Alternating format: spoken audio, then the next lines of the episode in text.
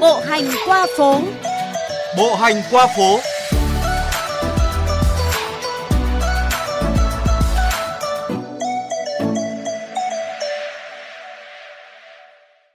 Thưa quý vị và các bạn, phố cổ Hà Nội sau bao nhiêu năm tháng biến đổi, cùng với nhu cầu ngày càng lớn của cư dân sinh sống ở đây, nhà cửa, ngõ phố dần trở nên chật trội.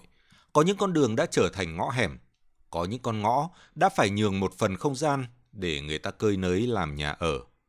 Và lâu dần, những con đường trở thành ngõ nhỏ chật trội và sâu hun hút, giống như những địa đạo chạy ngoằn ngoèo nối từ phố này sang phố khác.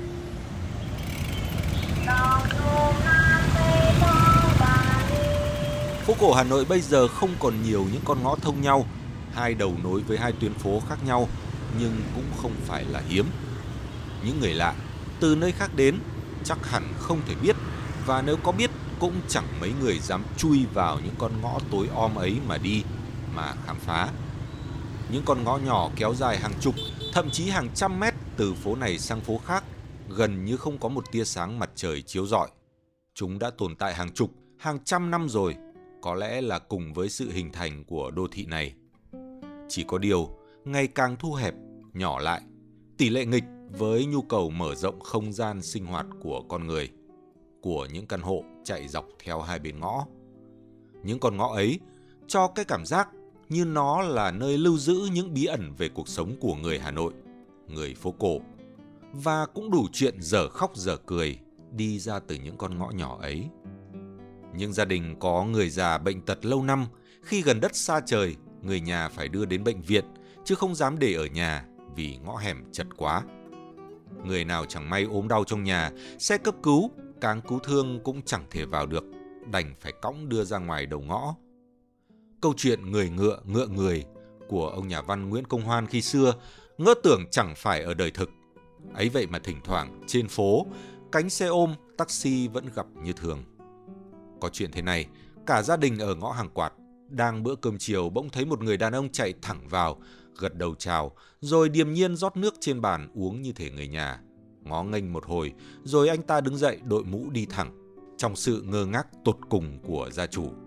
Vài phút sau thấy thấp thoáng bóng mấy anh công an hớt hải chạy qua. Sau mới biết anh kia là tội phạm đang bị truy bắt. Con ngõ ấy dài cả mấy trăm mét, thông ra tận hàng chỉ.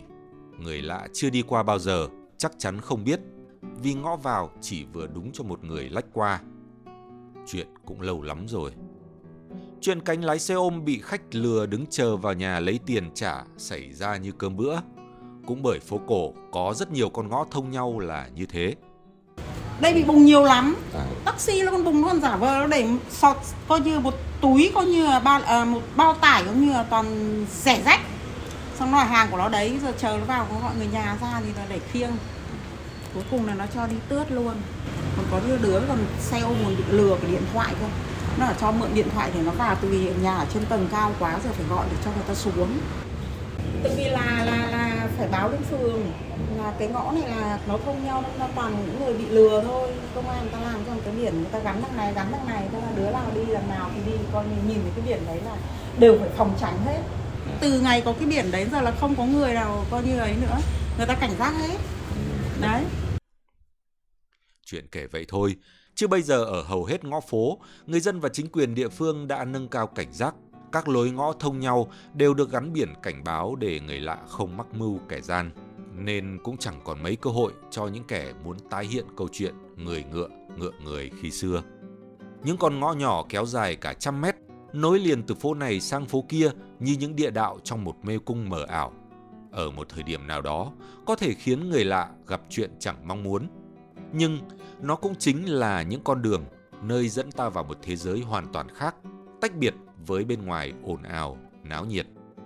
Người ta bảo phố cổ là linh hồn của Hà Nội, nhưng nhìn sâu hơn thì người dân trong đó, cuộc sống của họ chính là linh hồn của phố cổ. Với những ngõ nhỏ như những mạch máu dọc ngang nuôi sống cơ thể bao lấy linh hồn đó. Cuộc sống ấy, không gian đó không dành cho số đông nhưng sẽ luôn là một nét độc đáo của phố cổ, hấp dẫn những người tò mò muốn khám phá một góc rất khác của cuộc sống thị dân ngay giữa lòng Hà Nội.